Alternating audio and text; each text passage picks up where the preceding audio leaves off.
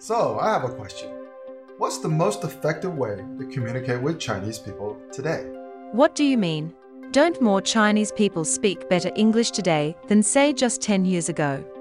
Yes, but it's not about language that makes communicating difficult. It's not even necessarily about cultural differences that cause circular conversations, breakdowns in communications, and even disagreements that escalate into arguments. So, what is it?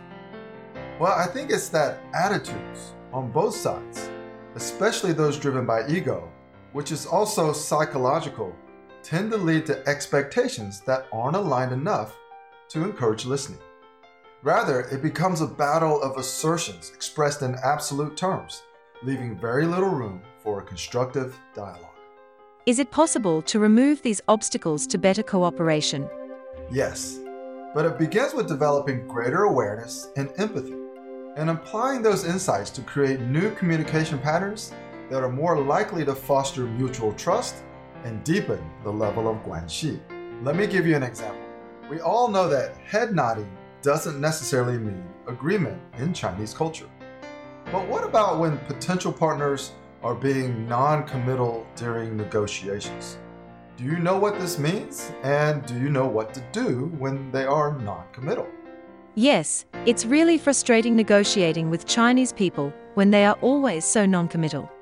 Culturally and psychologically, there are many reasons why Chinese people may appear non committal during negotiations. But one reason is their art of war instincts. When you are proactively offering more, whether it's just information or greater transparency on how you prefer to work, your Chinese counterpart is thinking, the less I say or commit to, the more you seem to offer in terms of information. So they are non committal because you would just continue to give them more. Wow, that makes sense. So, what should my strategy be?